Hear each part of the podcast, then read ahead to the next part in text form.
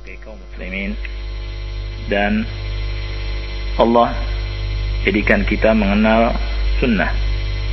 Sunnah Nabi yang mulia alaihi salatu wassalam.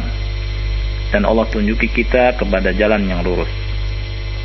Kemudian Allah mudahkan kepada kita untuk belajar ilmu din dengan memudahkan kepada kita dengan diberikannya kita ini mengenal ulama-ulama yang sesuai dengan sunnah.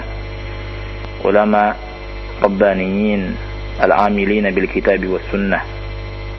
Dan di antara mereka adalah Fadilatul Syekh Al-Allamah Muhammad Ibn Salih Al-Utsaimin rahimahullah taala rahmatan wasi'ah yang beliau semasa hidupnya telah menghabiskan waktunya dan telah berjihad di jalan Allah untuk memberikan pengajaran dan ilmu kepada kaum muslimin di dunia ini. Di antara warisan beliau yang telah beliau tulis adalah kitab yang uh, kita bahas setiap hari Senin yaitu kitab Manzumatu Usulil Fikhi wa Qawaidihi. Walhamdulillah dengan izin Allah Jalla wa Ala kita telah memasuki bait yang ke-23 dari kitab tersebut di mana beliau berkata wal aslu fil asya'i hillun wa mna'i ibadatan illa bi izni syari'i Beliau berkata bahwa hukum asal dalam segala sesuatu adalah halal dan segala semua bentuk ibadah atau ibadah apa pun kecuali kalau ada izin dari syariat.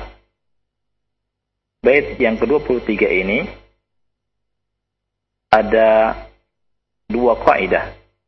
Dari satu bait ini ada dua kaidah yang bisa kita ambil yaitu yang pertama bahwa al-aslu fil asya'i halal atau al-ibahah. Yang pertama bahwa hukum segala sesuatu adalah halal. Dan yang kedua bahwa al-aslu fil ibadati al-hadru hukum asal dalam masalah ibadah adalah al-hadr yaitu artinya haram. Beliau telah berpanjang-panjang dalam berbicara atau menjelaskan bait yang ke-23 ini tentang masalah hukum asal dalam segala sesuatu halal. Kemudian juga beliau juga berpanjang-panjang berbicara tentang bahwa al-aslu fil ibadati al-hadr hukum asal dalam masalah ibadah adalah uh, haram. Kemudian beliau memberikan enam hal ya, yang mesti diketahui oleh kita semua apabila kita ingin bahwa ibadah kita ini sesuai dengan syariat. Yaitu hendaknya ibadah sesuai dengan enam hal. Yang pertama dalam masalah sebabnya. Yang kedua masalah jenisnya. Yang ketiga masalah kadar yang keempat kaifiatnya, dan yang kelima zaman, dan yang keenam adalah tempatnya, yaitu waktunya. Dalam pekan yang lalu, kita membahas tentang masalah yang ke enam, yaitu masalah antakuna muwafiqatan li syar'i fi makaniha dalam halaman yang ke-93 bahwa hendaknya ibadah itu e, harus sesuai dengan syariat dari sisi tempatnya. Kasih contoh bahwa uh, seperti masalah i'tikaf. I'tikaf itu disyariatkan di masjid. Apabila ada orang yang beriktikaf di luar masjid, maka i'tikafnya tidak sah. Karena ibadah i'tikaf itu terikat dengan tempat. Tempatnya adalah masjid. Sebagaimana firman Allah Subhanahu wa taala, wala tubashiruhunna wa antum akifuna fil masajid. Yang artinya dan janganlah engkau atau janganlah kalian menggauli istri kalian wa antum wa antum akifuna fil masajid dan kalian sedang atau kalian sedang mengadakan etikaf di masjid. Kemudian contoh yang lain adalah masalah tawaf. Ya. Tawaf ini adanya di Ka'bah, mengelilingi Ka'bah tujuh kali. Apabila tawaf di selain ini maka tidak sah tawafnya. Kemudian juga haji haji tempatnya di Mekah. Apabila seseorang ya, beribadah kemudian hajinya di selain Mekah atau di Madinah misalkan, maka hajinya tidak tidak sah. kemudian eh, itu yang masalah yang kita bahas dalam pekan-pekan kemarin dan pekan yang lalu, ya. Dan juga beliau sedikit menyinggung masalah eh, tentang dua kaidah. Ini apakah terbantahkan dengan sebagian ulama yang berkata bahwa al-asl fil abda'i yakni an-nisa at-tahrim wal aslu fil luhumi at-tahrim. Hukum asal wanita itu haram dan hukum asal daging itu haram. Ya. beliau jawab bahwa perkataan ulama ini tidak bertentangan dengan kaidah bahwa al-asl fil asya'i al-ibahah, hukum asal segala sesuatu adalah mubah, ya.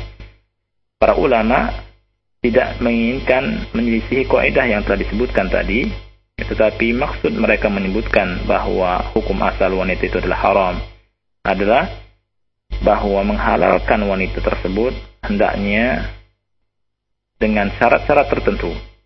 Ya, bahwa al-asl an al-abdu' li syurut. Bahwa untuk menghalalkan wanita al-abda kemaluan wanita itu memiliki syarat-syarat. Seperti adalah hendaknya kita atau hendaknya seseorang yang ingin menghal, uh, halal um, berhubungan ya, dengan seorang wanita itu dengan menikah. Dan menikah.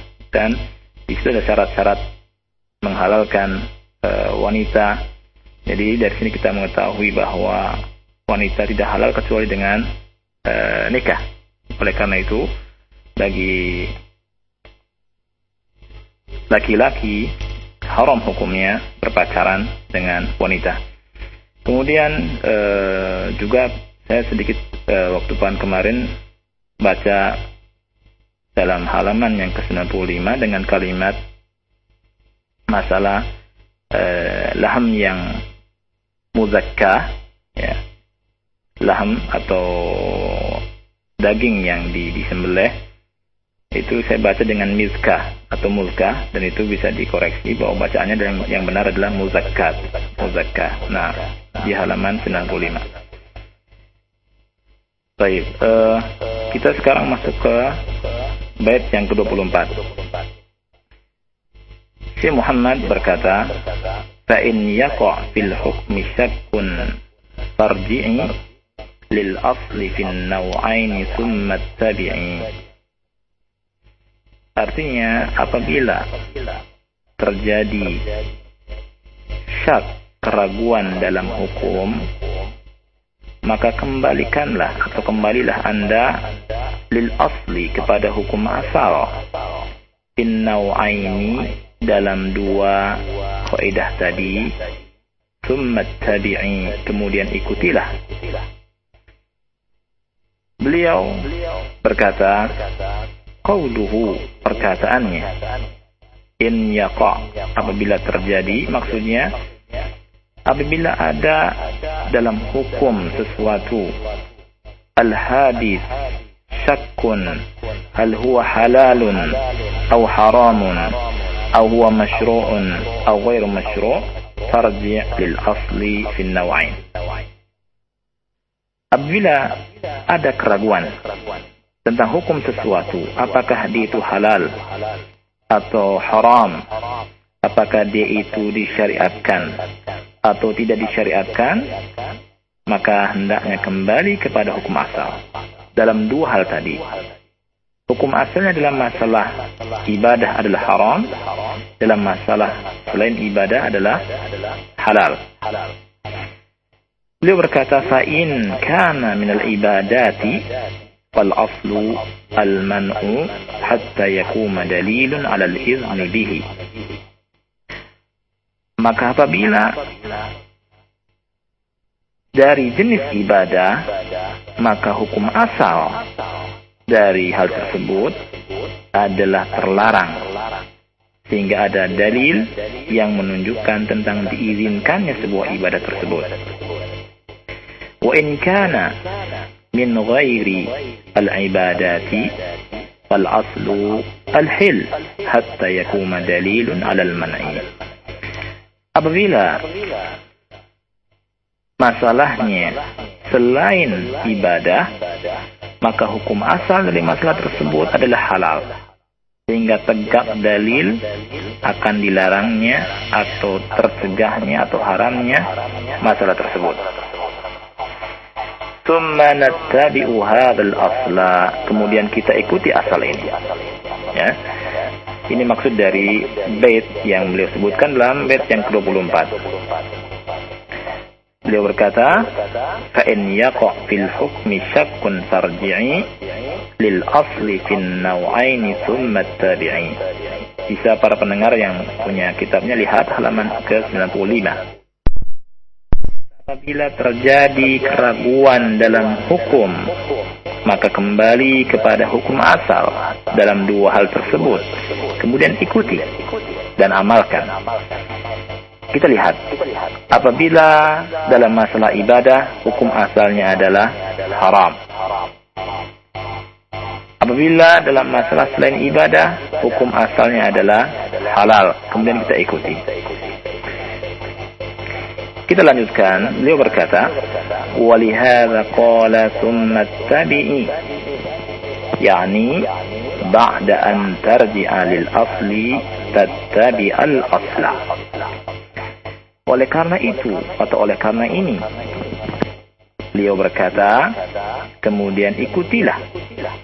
Artinya hendaknya engkau kembali ke hal asal kemudian mengikuti hukum asal itu. Wabil misali yattadihu al maqal dan dengan contoh maka sebuah perkataan akan jelas.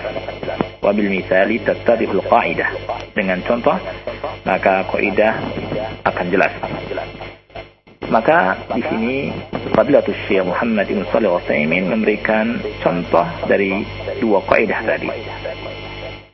Beliau berkata, misalu zalik contohnya adalah ikhtalafa ithnani fi 'adatin min al-'adati لم يأتي فيها دليل.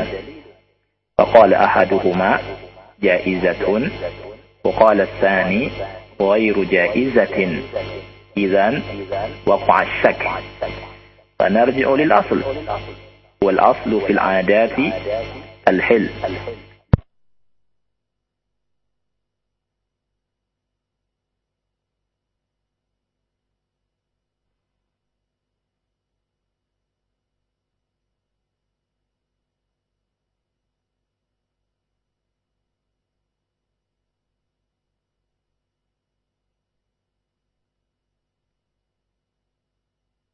Baik, kepada Ustaz kami persilakan kembali untuk menyampaikan uh, kelanjutan materi. Fadol. Nah, uh, kita kembali. Uh, halo, Afawah. Nah, silakan Ustaz. Ya, uh, masih ada sedikit. Nah, silakan. Uh, kemudian beliau memberikan contoh dari kaidah. Beliau berkata, misalnya dzalik, contoh dari hal tersebut adalah ada dua orang yang berbeda pendapat tentang sebuah adat istiadat yang tidak ada dalil tentang hal tersebut. Salah satu dari dua orang itu berkata, ini boleh. Waqala sani dan yang kedua berkata, wiru jaiza ini tidak boleh. Kata beliau, izan waqa'a Kalau begitu di sini ada syak, ada keraguan. Ada yang mengatakan boleh, ada yang mengatakan tidak boleh. Kata beliau, fanarji lil asal.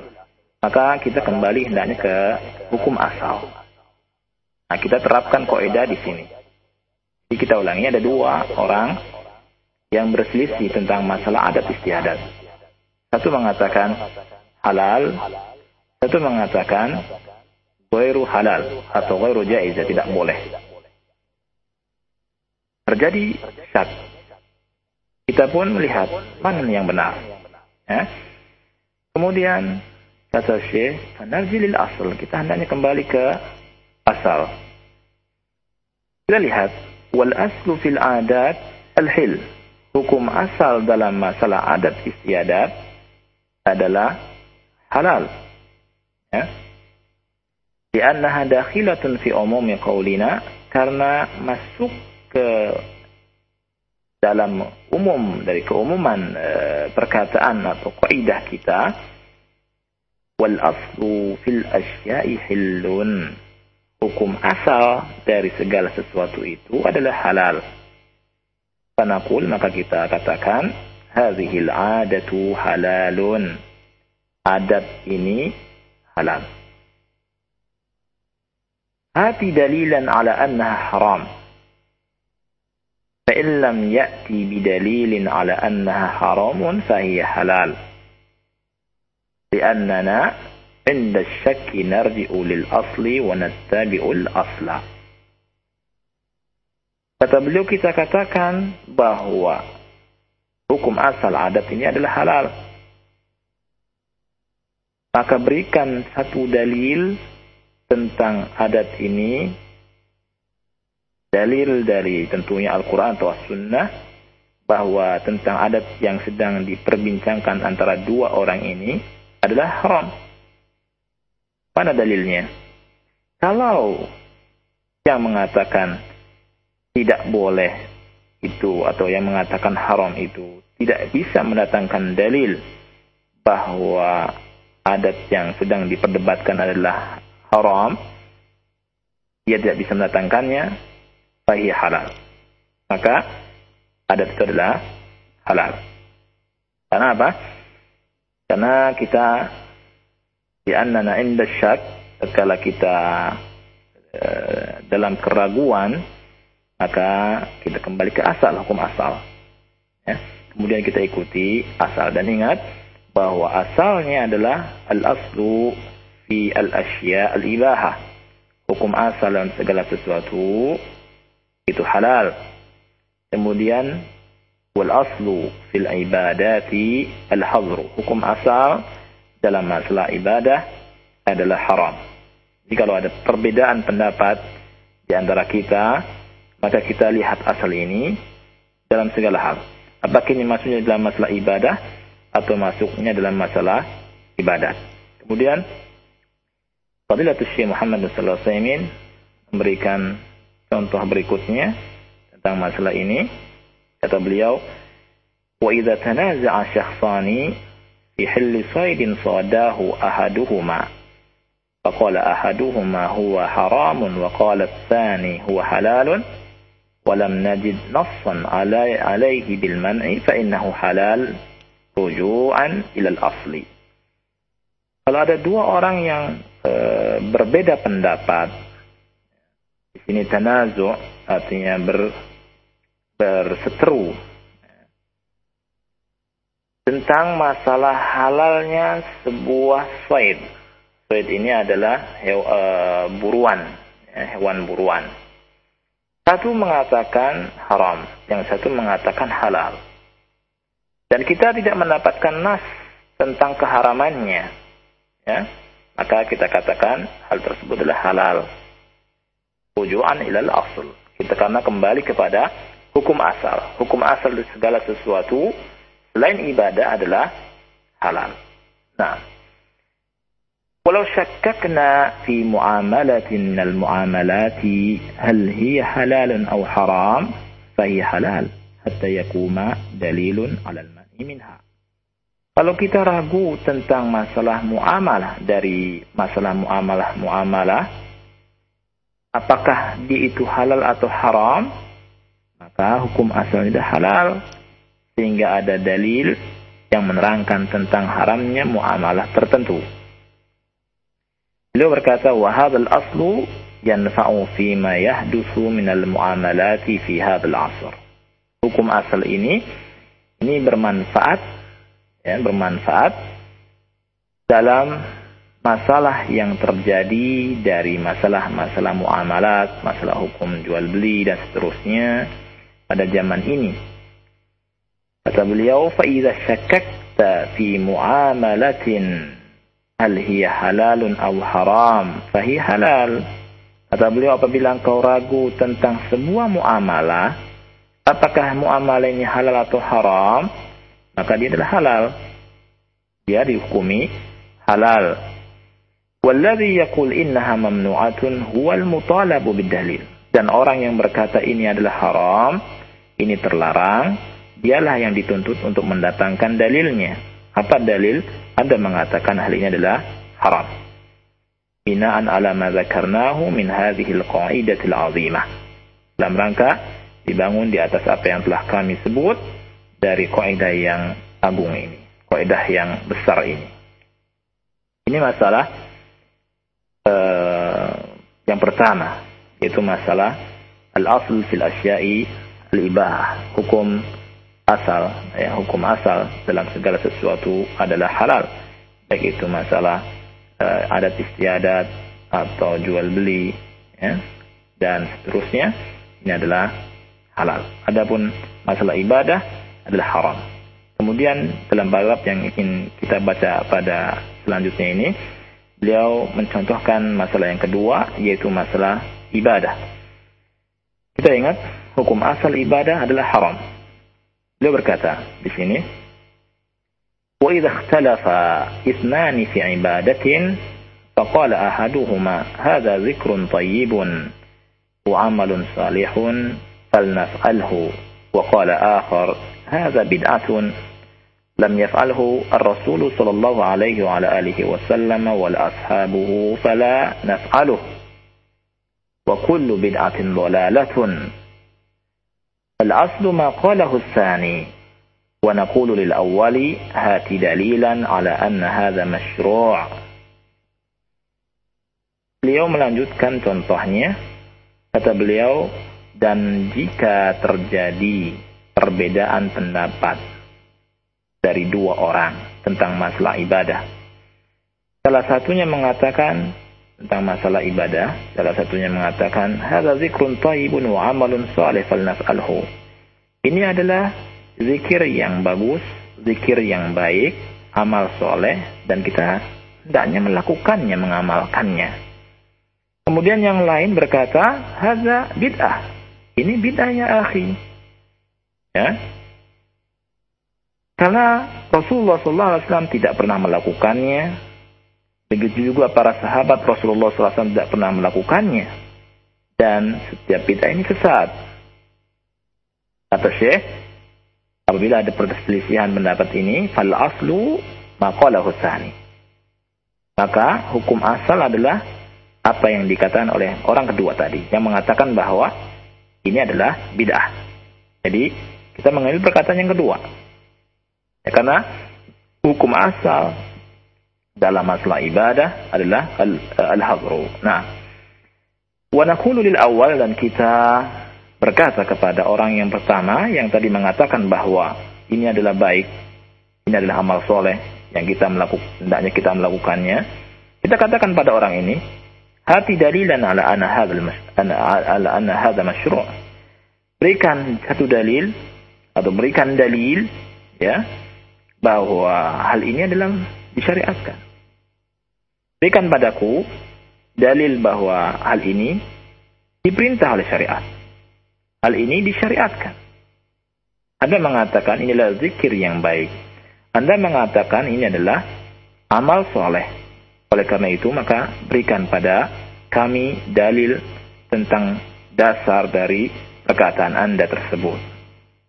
Kemudian beliau berkata wa min sama naqdi ala jami'i hujaji ahli al-bid'ah alladzina yuqimuna as-salawati fi lailatir raghaib وفي ليلة النصف من شعبان وفي ليلة ما يسمى بليلة الإسراء والمعراج وفي ليلة بدر وهكذا في ليلة مولد الرسول صلى الله عليه وسلم نقول هاتوا دليلا على مشروعية هذه الأعمال التي تقومون بها تعبدا لله وتعظيما له. فإن أتوا بدليل قبلناه وعلى العين والرأس وإن لم يأتوا بدليل فإن عملهم مردود عليهم وهو ضلال لأن النبي صلى الله عليه وسلم قال كل بدعة ضلالة. Beliau berkata, dan dari sini atau dari sana kalimat sama, ay min hunak, eh, dan dari sana atau dari kaidah ini maka kita nakdi nakdi ini artinya menghancurkan ya memutus ya, memupus seluruh dalil hujjah yang digunakan oleh ahlul bid'ah ya yang mereka itu menegakkan atau melakukan perbuatan-perbuatan yang bid'ah yang tidak ada dasarnya dari Al-Qur'an dan Sunnah ya yang dicontohkan oleh Syekh Muhammad wasallam di sini orang-orang yang seperti ya melakukan salat beberapa solat yang tidak ada sunnahnya seperti solat rogoib. Solat rogoib ini solat di awal Jumat di bulan Rojab. Dan orang-orang yang melakukan solat di malam nisfu Sya'ban. Ya. Solat malam nisfu Sya'ban. Atau malam Isra Mi'raj. Atau malam Badar. Dan malam maulidnya Rasulullah SAW Ya.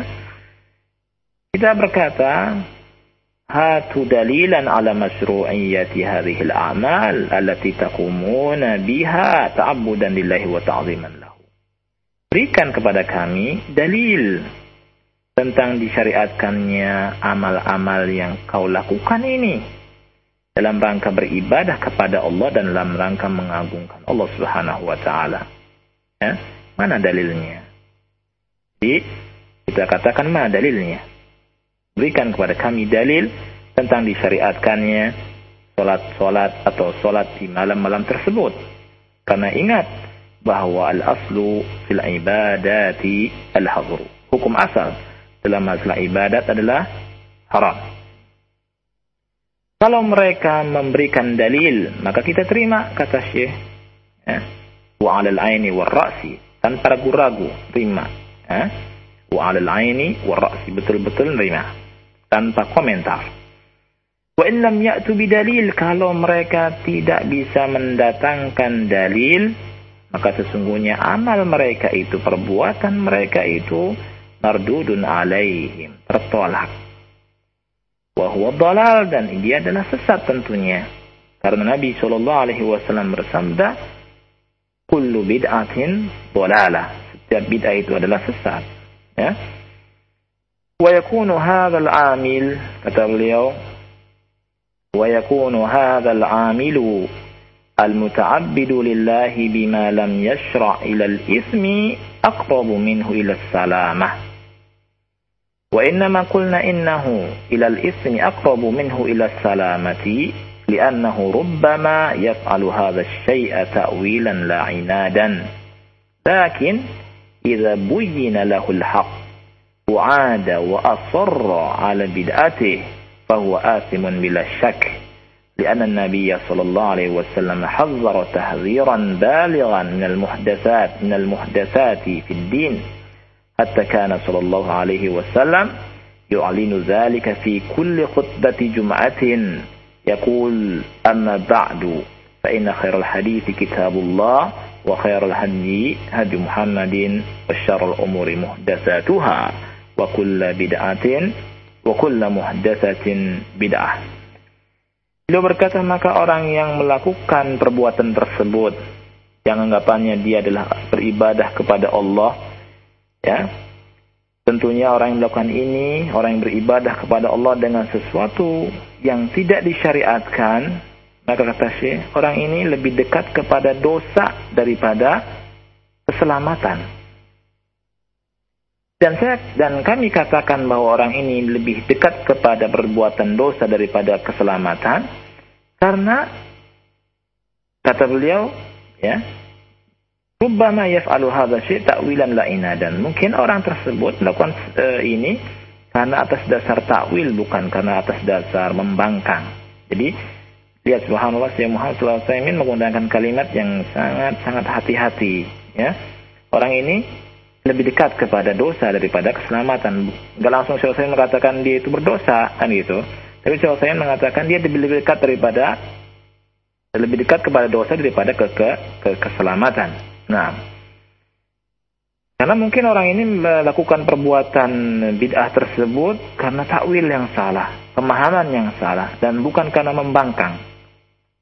Akan tetapi masalahnya kata beliau, lakin apabila ya, akan tetapi apabila dijelaskan, telah dijelaskan kepadanya yang benar, telah dijelaskan kepadanya al-haq, wa'ada dan dia kembali wa asra dan terus menerus ala bid'atihi terus menerus untuk melakukan bid'ahnya maka dari sini bahwa asimun bila syak maka orang ini berdosa tidak ragu lagi ya karena Nabi Shallallahu Alaihi Wasallam kata beliau telah memberi peringatan dengan peringatan yang jelas dari hal-hal yang baru dalam masalah agama ini sehingga Nabi Shallallahu Alaihi Wasallam mengumandangkan hal tersebut dalam setiap khutbah Jumat di mana beliau yang mulia alaihi salatu wasallam bersabda Amma ba'du fa inna khairal hadis kitabullah wa khairal hadi Muhammadin. Adapun setelah itu dalam hadis ini Rasul berkata maka sesungguhnya sebaik-baik eh, perkataan adalah kitab Allah. Sebaik-baik petunjuk adalah petunjuk Nabi Muhammad SAW dan seburuk-buruk perkara adalah hal-hal yang baru. Kemudian beliau berkata wa kullu muhdatsatin bid'ah dan setiap perkara yang baru adalah bid'ah. Maksudnya setiap perkara yang baru dalam masalah agama. Ya. Ini perlu diketahui ya, karena banyak orang yang eh, tidak mengetahui atau tidak mau mengetahui atau pura-pura tidak tahu. Karena takut bubar jamaahnya, karena takut ditinggalkan lagi, eh, kemudian tetap melakukan bid'ahnya. Kemudian beliau eh, rahimahullah taala berkata, "Wahal yumkin an naj'ala hadhihi al-qa'idah qa'idatan fil manhaji والسلوك وأن الإنسان ينبغي له في منهجه الحياتي أن يرجع لهذا الأصل حتى لا ترد عليه الشكوك الكثيرة التي ربما تشككه حتى في أهله Kata beliau, apakah mungkin kita menjadikan kaidah ini adalah sebuah kaidah dalam manhaj dan suluk, dalam manhaj dan uh, akhlak ya, dalam kegiatan kita sehari-hari. Dan bahwasanya manusia hendaknya uh, dalam manhajnya, ya, dalam prinsip hidupnya itu kembali kepada hukum asal ini ya, sehingga tidak ada keraguan-raguan, datang keraguan-raguan yang banyak sekali yang mungkin bisa membuatnya ragu dalam masalah keluarganya sendiri atau dalam masalah istrinya ya. apakah halal atau haram kan begitu maka jawabannya kata beliau yumkin zalik yumkin zalik memungkinkan hal itu ya kata beliau fanaqulu lil insan kita berkata kepada manusia al aslu baqa'u makan ala makan alaih ini kaidah ya al aslu baqa'u makan ala makan alaih Hukum asal adalah tetapnya sesuatu pada posisinya, pada kondisi awalnya. Ya. Kata beliau, falatut aibu atau falatut nafsaka bil wasawis. Jangan membuat dirimu itu capek dengan was-was was-was tertentu. Ya, dengan hal-hal yang was-was. Faqad ya'ridu syaitan di syakhsi hatta fi ahli. Terkadang syaitan itu menggoda manusia, mendatangi manusia sehingga membuat ragu tentang keluarganya atau istrinya sendiri. Ya. Maka kita katakan hukum asalnya adalah selamat. Hukum asalnya dia adalah assalamah. Dia adalah baik dan dia adalah orang yang salamah. Ya. Arid an hadha nihaiyan. Berpalinglah dari ini. Ya, nihaiyan. Ini. Jadi kalau misalnya ada setan memberi waswas kepada kita bagaimana tentang istri kita dan seterusnya seterusnya. Kalau kita hukum asalnya istri kita adalah orang yang baik. Eh? Tidak boleh kita waswas apakah dia itu tidak baik dan seterusnya. Ingat al-aslu adalah baik. Nah, kemudian waqad ya'ti syaitanu lisyakhsi yushakkikuhu fi umurin mimma yata'allaqu billahi azza wa jalla. Dan terkadang syaitan ya juga datang kepada seseorang kemudian memberi keraguan dalam perkara-perkara di antaranya hal yang berhubungan dengan Allah Subhanahu wa taala. Fanaqulu lahu maka kita katakan pada orang ini a'rid an hadza al-aslu annahu laysa 'indaka syak. Berpalinglah dari hal itu. Berpalinglah dari gangguan syaitan. dari was-wasnya syaitan.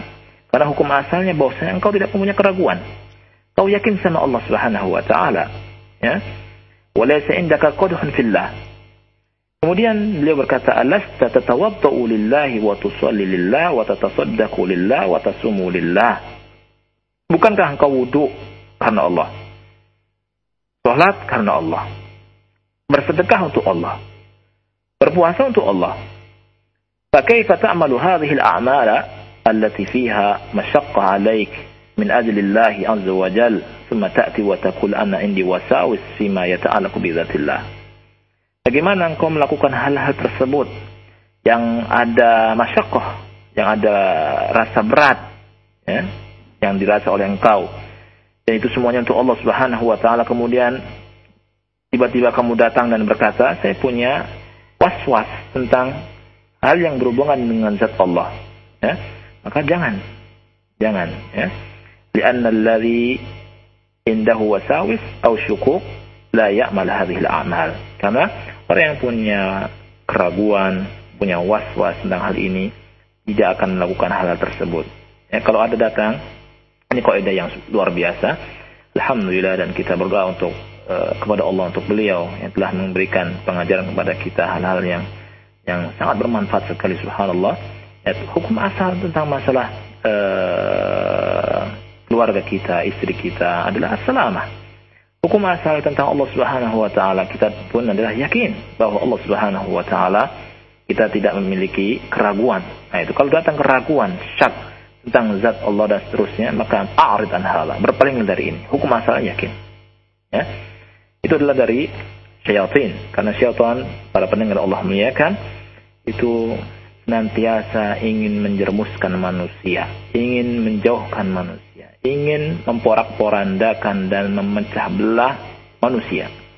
Ya, memecah belah suami dari istrinya, istri dari suaminya. Kemudian membuat keraguan dalam sisi akidah seterusnya. Oleh karena itu, ini adalah sebuah kaidah yang alhamdulillah biidznillah jalla wa ala kita mendapatkan dari beliau dan dari para ulama yang lain. Kemudian kita hendaknya mengamalkan kaidah ini. Kemudian beliau berkata, Alhasilu annal asla baqa'u makana ala makan. Maka kesimpulannya adalah hukum asal e, sesuatu adalah tetapnya dia pada kondisinya, kondisi awalnya. Wa annaka mu'minun mukirrun wa anna hadhihi wasawis min asy-syaitani bi manzilati siham yurma biha al-farisah. Lakin idza kanat al-farisatu qawiyatan najat min sihamihi. Ya. Beliau berkata, Hukum asalnya engkau beriman, mengakui, yakin.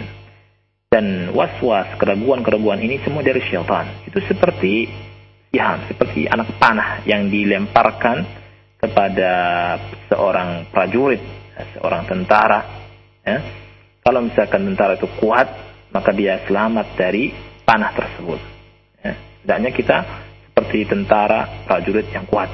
Kalau ada panah, kita tangkis dan kita hadang sehingga kita selamat dari panah tersebut. Kalau ada datang keraguan pada hati kita, maka kita tepis dengan kaidah yang besar ini bahwa al-asl adalah yakin.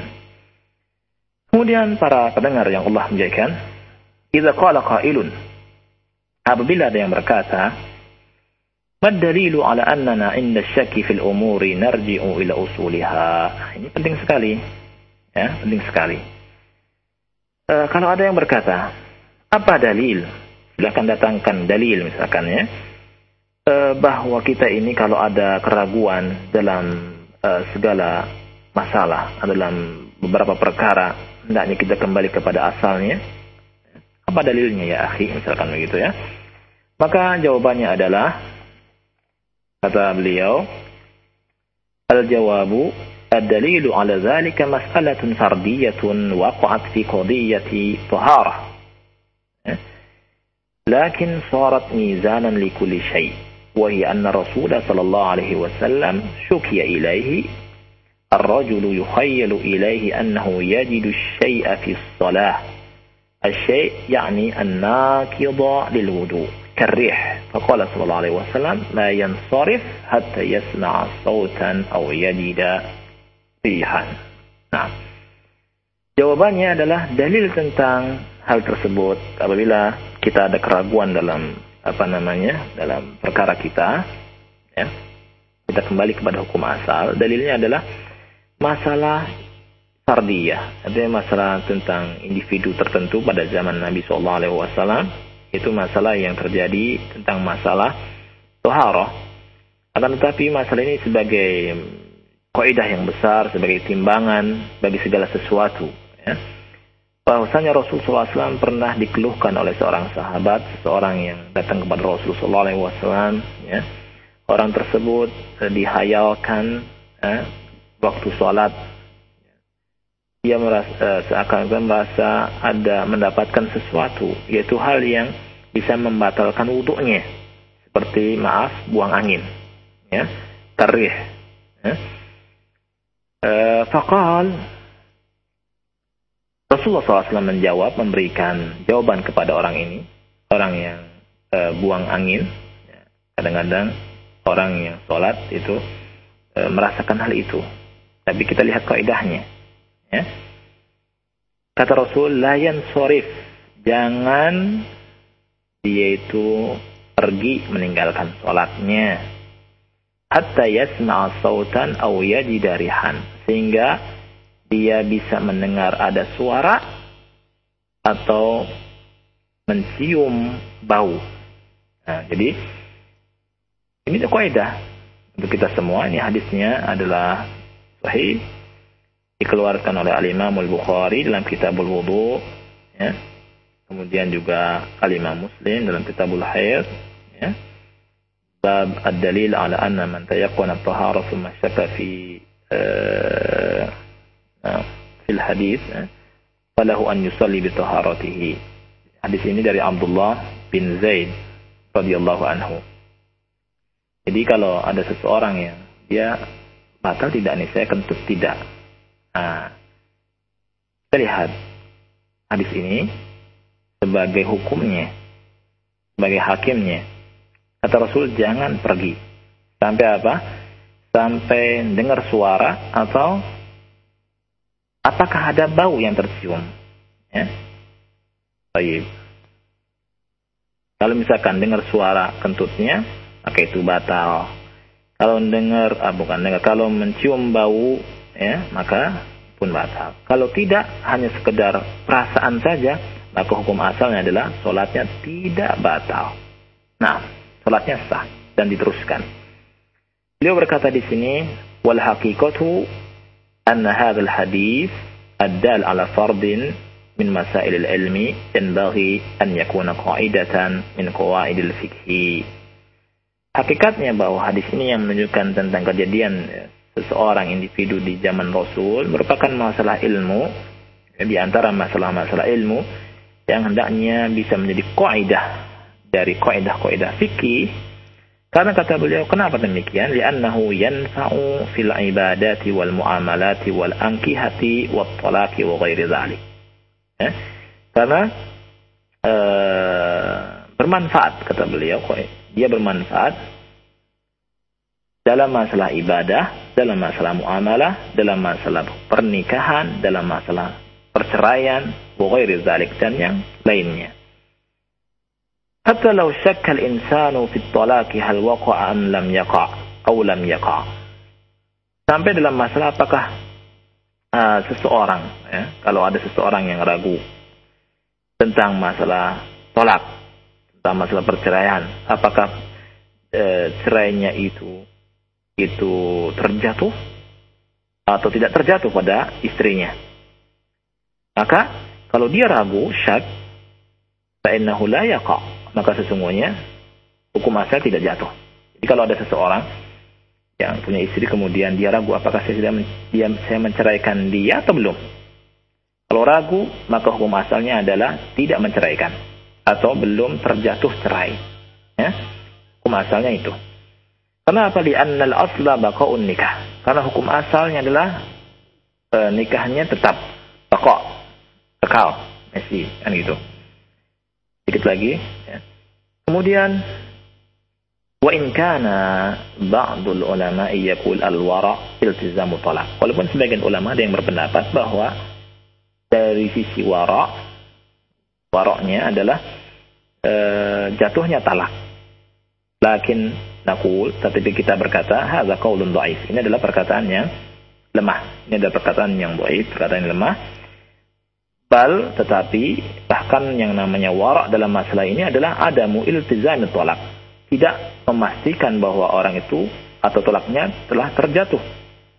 Lianna al-asla baqaul isna. Karena hukum asalnya adalah uh, baqaul isna.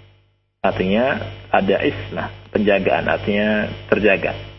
Karena hukum asalnya suami istri tetap jadi suami istri sebelum sebelum ada keyakinan bahwa dia telah menceraikan. Tapi kalau masih ragu, hukum asalnya adalah uh, tetap menjadi istrinya. Walau kulna, walaupun kita berkata innal wara iltizamu talaq, ya, sesungguhnya war, uh, kalau tadi kita katakan, ya, innal wara, sesungguhnya wara itu jatuhnya talak, la ahlalnal mar'ata lirajulin sanin biduni yakini alhil. Misalnya kita halalkan wanita ini untuk dinikahi oleh laki-laki lain dengan tanpa keyakinan halalnya. Ya? Jadi nggak boleh ya. Wala yuskil ala kaulin nazim dan uh, tidak ada muskilah atas perkataan uh, Syekh penazim di sini beliau sendiri. Fa in yaqa fil hukmi syakkun farji'i fil asli fil naw'aini thumma tabi'i. Apabila terjadi keraguan dalam sebuah hukum maka kembali ke hukum asal dalam dua jenisnya baik jenis dari sisi ibadah atau selain ibadah kemudian ikutilah kalau dari sisi ibadah hukum asal adalah haram kita ikuti maka apabila ada terjadi perbedaan pendapat antara dua orang apakah ini adalah bid'ah atau ini adalah ibadah, maka kita akan ini kita katakan ini adalah bidah. Karena hukum asalnya adalah ibadah haram. Kalau dalam masalah uh, muamalah, dalam masalah selain ibadah, kalau ada dua orang yang berperselisih pendapat, yang satu mengatakan boleh, yang satu mengatakan tidak boleh, maka hukum asalnya boleh. Karena hukum asal dalam masalah uh, al-muamalah, dalam masalah al-asya itu adalah uh, halal. Wallahu a'lam Mungkin uh, itu dulu ah kawas ya. Mungkin kita lanjutkan insya pekan depan dan uh, kalau ada pertanyaan, tanya jawab silakan. Nah, terima kasih untuk Ustadz Jazakallah khairan atas uh, materi dan pembahasan yang sangat bermanfaat yang disampaikan di siang hari ini. Saudaraku seiman, di mana pun Anda berada, uh, ada beberapa menit ke depan saja untuk Anda yang akan bertanya. Kami persilakan Anda untuk uh, bertanya dan tentunya sesuai dengan pembahasan kita di kesempatan siang hari ini. Baik, kita akan angkat pertanyaan yang datang melalui Nah, sudah ada penelpon yang masuk di 0218236543. Kita angkat saja, saudara kita. Halo. Ya, Waalaikumsalam warahmatullahi wabarakatuh. Mohon maaf, Pak, dari mana dengan siapa dan mohon maaf dikecilkan radio monitornya, Pak. Iya, masih ada feedback Pak. Dipersilakan dikecilkan saja suaranya. Nah, silakan. Dengan Pak Andi. Silakan Pak Fandi. Ya, masih ada feedback Pak. Dikecilkan atau dimatikan saja radionya biar Bapak bisa menyimak lewat telepon biar lebih jelas.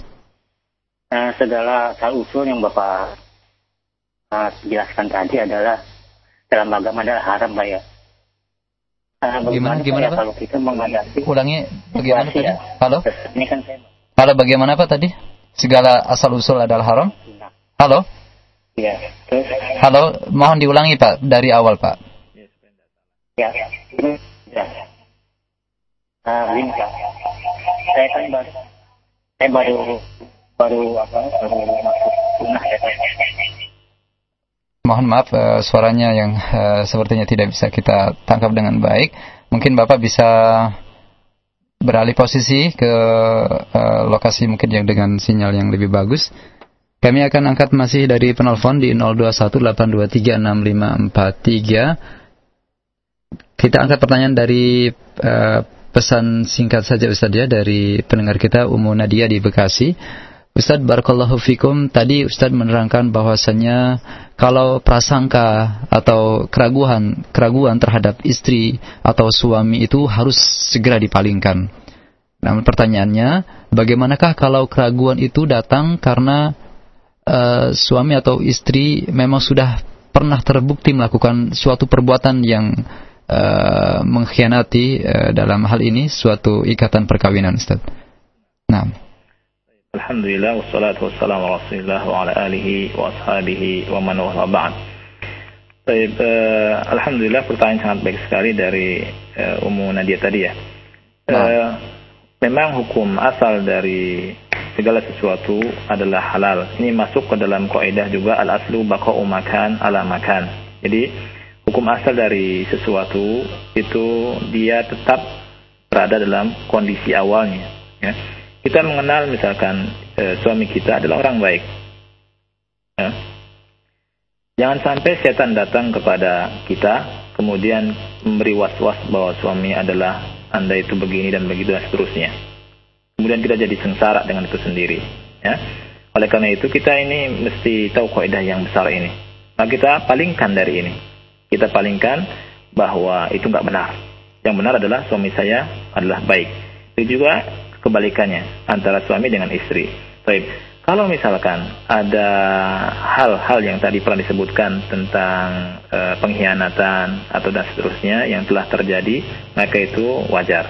Dan itu adalah korinah salah satu membuat dia tidak dipercaya lagi.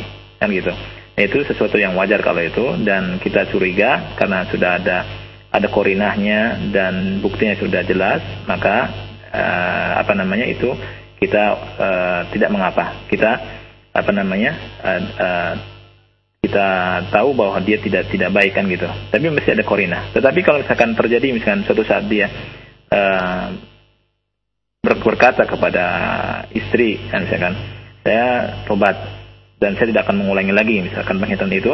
Maka itu mesti diterima.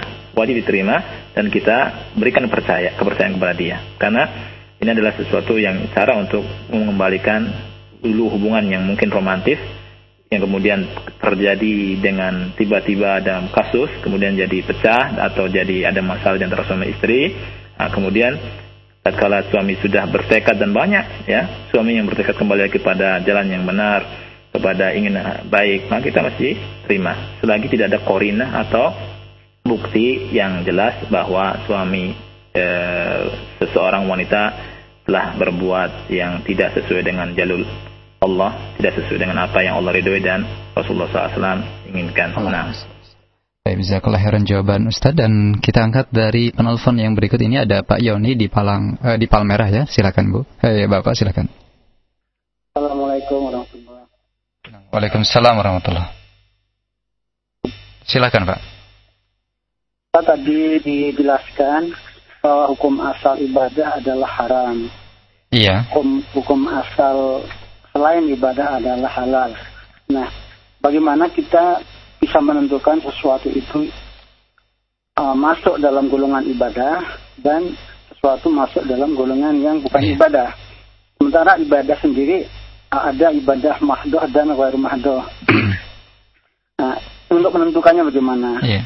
Saya pikir itu pertanyaan saya. Terima hmm. kasih. Hmm. Assalamualaikum warahmatullahi wabarakatuh. Waalaikumsalam warahmatullahi wabarakatuh. Terima kasih pertanyaan Pak Yoni. Silakan Ustaz. Eh, sangat bagus sekali pertanyaannya dari Pak Yoni tentang Bagaimana kita menentukan apakah permasalahan itu adalah ibadah atau masalah itu adalah bukan ibadah.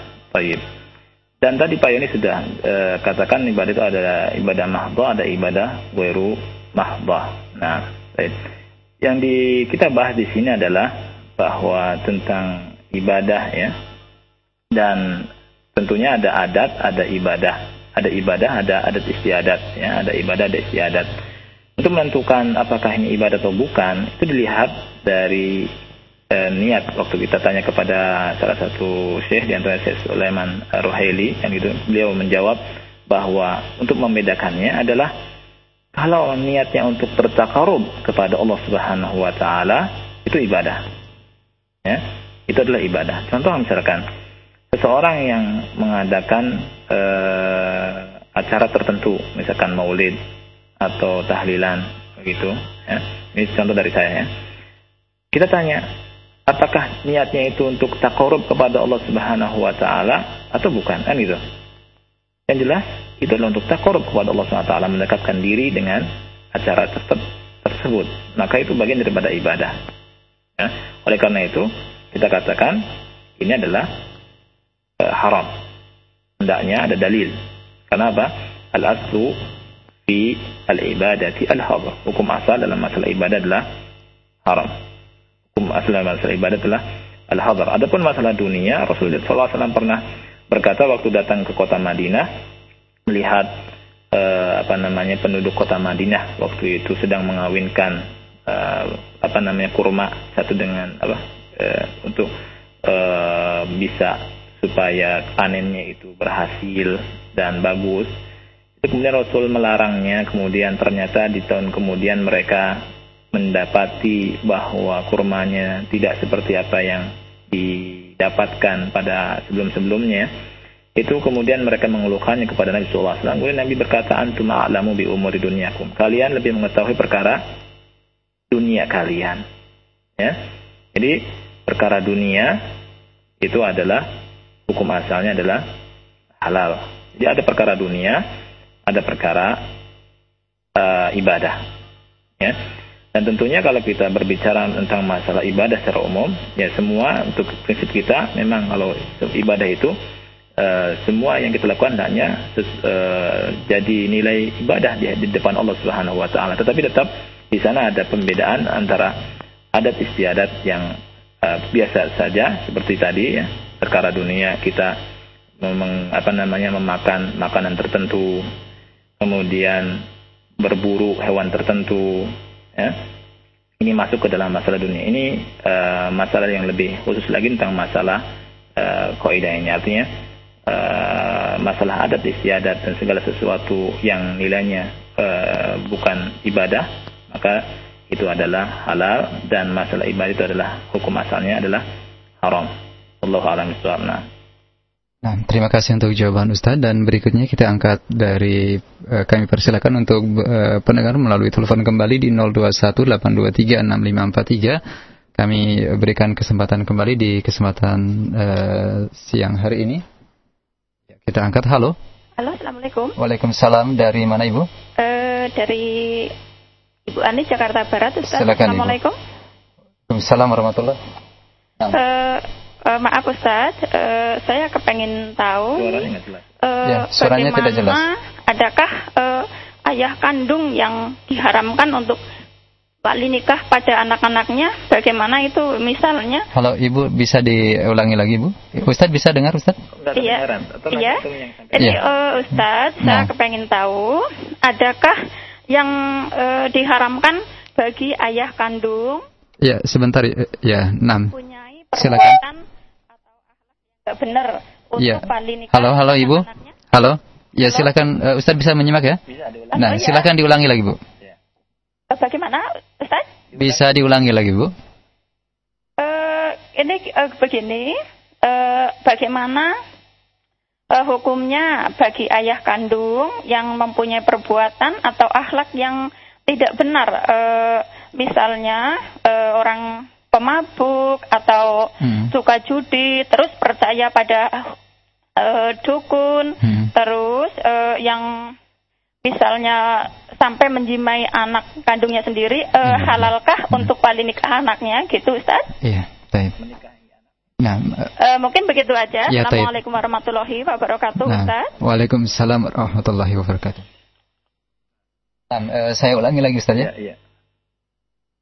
Ya, dari pendengar ibu tadi yang bertanya hukum dari ayah kandung yang memiliki akhlak yang tadi dijelaskan. Ya hingga uh, menzinahi uh, anaknya sendiri Ustaz dalam hal ini. Kemudian pertanyaan adalah bagaimana hukum uh, menjadi wali nikahnya? Apakah sah atau bagaimana Ustaz? Oh, menjadi wali nikahnya. Nah, hmm. ya. Eh, baik. Hukum asalnya dia tetap dikatakan muslim kan gitu dan uh, dan dia sah menjadi wali nikah anak wanitanya. Ya. Karena uh, dengan dasar keumuman sabda Nabi yang mulia alaihi wasallam ya, la nikah illa biwali. Tidak ada nikah kecuali dengan wali. Ya. Jadi dan Rasulullah SAW juga bersabda dalam hadis yang lain ayu mamra'atin nakahat bi ghairi izni waliha fanikahuha batilun fanikahuha batilun fanikahuha batilun wanita mana saja yang e, menikah dengan tanpa izin dari walinya maka nikahnya batil nikahnya batil dan nikahnya batil nah dan tentang masalah dia itu berakhlak seperti tadi yang disebutkan minum-minuman keras, kemudian uh, homa uh, apa namanya berjudi sampai menzinahi anaknya sendiri dan seterusnya. Uh, dosa-dosa tersebut belum mengeluarkan dia dari Islam. Kemudian tentang uh, dia misalkan adalah misalkan uh, tadi uh, datang ke mana ke dukun dan gitu. Nah. Juga ini tidak kita langsung kafirkan. Mungkin ada mawani'nya di situ Apakah dia melakukan itu karena bodoh atau bukan karena bodoh? Apakah ada apa namanya tekanan atau tidak tekanan? Jadi tidak langsung kita kafirkan. Sehingga kita kembali kepada hukum asal dia adalah muslim. Nah, dia adalah muslim dan eh, jadi bahwa dia hendaknya eh, menjadi wali wanita tersebut ya ini hukum asal kemudian ada cabang-cabang masalah yang lain tentang apakah walinya mesti apa namanya mesti uh, ada adalah kan ada memang syarat wali itu adalah adalah dan seterusnya tapi yang yang ulu alam menurut uh, pendapat yang anda ambil nah. yang roja adalah dia tetap, tetap bisa jadi wali walaupun nah. di sana ada perbedaan pendapat tentang kalau misalkan walinya tidak tidak tidak baik ahlaknya buruk dan seterusnya apakah pindah kepada kewaliannya kepada yang lain atau tidak tetapi anda mengambil Uh, pendapat yang tetap dia jadi wali untuk wanita tersebut. Nah, nah baik, terima kasih jawaban Ustaz dan berikut kita angkat dari penelpon ada Abu Hamzah di Cikarang Baru. Silakan Pak. Assalamualaikum Pak. Ya. Ya, silakan ini, Pak. Ustaz mau nanya ini. Anak punya masalah dari keluarga gitu. Uh, meninggalkan istrinya selama tujuh tahun. Iya dan dia udah nikah, nikah lagi ketahuan itu. Itu sampai punya anak dua. Iya. Uh, bahkan dia pergi ke Malaysia. Nah, terus dia kemarin tuh ngajak rujuk lagi dengan istri yang tua gitu. Dia mau tobat. Itu itu bagaimana hukumnya? Apakah harus nikah lagi gitu bisa uh, tujuh tahun pak ya? Tujuh tahun tidak ada tidak tahun, diberikan tidak ada kabar. nafkah tidak ada kabar. Nah, hmm. bahkan dia pergi ke Malaysia gitu. Halo? Pulang halo sebentar halo? pak. Uh, orang tadi menikah kembali ya uh, ingin nikah lagi. Kemarin datang ke tempat saya, ingin nikah lagi dengan, eh, ingin rujuk lagi kembali istri tuanya. Bahkan oh, iya. dia tuanya itu menunggu sampai sekarang ini dia nggak menikah lagi gitu. Baik. Bahkan ngurusin anaknya itu. Hmm. Dia nggak ngasih Halo, Maisa halo Bapak, halo. halo. Sebentar ada uh, Ustadz yang bertanya. Bagaimana Ustadz? Ah. Yang menikah itu laki-lakinya. Halo. Uh, laki-lakinya Ustadz. Nah, laki suaminya ya. Nah. Baik, cukup Bapak ya, Abu Hamzah, terima kasih. Nah, Waalaikumsalam warahmatullahi wabarakatuh. Silakan Ustaz. Ya. Jadi kalau misalkan laki-laki itu mau kembali kepada istri tuanya tidak mesti nikah lagi karena dia tetap dia, dia sah jadi istrinya dia. Walaupun tujuh tahun Walaupun ditinggal 7 ya. Tahun dan kalau tidak ada keterangan bahwa hmm. cerai antara dia sama istrinya yang tadi kan gitu. Tidak ada hmm. keterangan dan istrinya tetap menunggu dia sebagai suaminya. Nah, itu. Jadi tidak nikah lagi nikah baru nggak ada. Kecuali kalau misalkan apa namanya uh, ada keterangan cerai kan gitu, kemudian misalkan nikah pertama, eh nikah tolak pertama, kemudian sudah keluar dari masalah iddah, kemudian dia mau rujuk lagi, sudah lama ditinggal, kemudian baru ada dinikahin jadidin wa mahrin jadid dengan nikah baru dan mahar baru. Tapi kalau kasus ini itu tidak tidak nikah baru karena dia sebagai istrinya yang sah. Allah a'lam. Terima kasih dan kita angkat pertanyaan dari pesan singkat kembali dan ini tampaknya pertanyaan terakhir Ustaz ya. Iya, iya. Dari pendengar kita uh, Abu apa Ibnu Muhammad di Tebet Jakarta yang bertanya, uh, Ustaz berkaitan dengan uh, asal ibadah adalah haram, lalu bagaimanakah dengan uh, sesuatu yang uh, menjadi uh, membantu uh, dalam proses ibadah itu. Semisal misalnya membawa sajadah ketika sholat karena orang tersebut atau saudara kita ini mempunyai penyakit alergi karena debu atau mungkin karena sakit lututnya begitu sehingga memerlukan sajadah. Demikian Ustaz. Nah, e, tentang masalah sajadah dia di luar ibadah. Dia di luar ibadah. Nah. Oleh karena itu tidak masuk dalam kaidah ini. Nah, hmm. Jadi sajadah itu di luar ibadah dan tidak masuk dalam masalah ini karena e, justru dalam dalam e, sajadah tersebut bisa membantu dia untuk lebih khusus dan seterusnya itu lebih baik. Tapi kalau misalkan dia meyakini kalau misalkan tidak dengan sajadah adalah tidak afdal dan dengan sajadah itu lebih afdal, nah baru yang masuk ke bidah. Hmm. Nah, itu. Karena sajadah itu masalah dunia kan gitu. Kita beralas dengan alas apa saja supaya hangat dan seterusnya di waktu sholat supaya tambah khusyuk itu hmm. di luar ibadah. Nah, tapi apabila misalnya sajadah itu membuat kondisi softnya menjadi renggang dan tidak uh, rapat begitu bagaimana Ustaz? Nah, itu juga nggak boleh kalau gitu. Hmm. Ya, nah. misalkan sekarang di sebagian masjid kan pakai iya. sajadah, kemudian satu sajadah sendiri, yang lain iya. sendiri, kemudian tidak rapat, nah itu yang nggak boleh di situ. Nah. Ya. Baik, tapi uh, secara uh, pastinya tidak termasuk ke dalam kaidah ibadah saja. Tidak masuk nah. dalam masalah Baik Ustaz, terima kasih atas uh, kelonggaran waktunya di siang hari ini. Ya, terima kasih dan uh, mungkin ada satu kesimpulan akhir untuk menutup perjumpaan kita silakan. Nah, uh, Alhamdulillah kita sudah menyelesaikan kaidah yang ke-23 tadi dan setengah dari kaidah yang ke-24 dan uh, saya tutup untuk mengingat kaidah kita bahwa ingat bahwa al-asl fil ibadati ala hadru illa ma dalla dalilu ala masru'iyatihi. Hukum asal ibadah itu haram kecuali kalau ada kecuali kalau ada dalil tentang disyariatkannya ibadah tersebut. Dengan dasar sabda Nabi yang mulia sallallahu wasallam man amila amalan laisa alaihi amruna fahuwa rad. Barang siapa yang beramal dengan sebuah amalan yang tidak ada contoh dari kami maka tertolak. Kemudian yang kedua hukum asal dalam masalah uh, al-asya dalam segala sesuatu selain ibadah adalah al-hil al-ibahah. Artinya halal. Kecuali kalau ada dalil yang mengharamkannya. Itu saja afwas Jazakallah khairan. Assalamualaikum warahmatullahi wabarakatuh.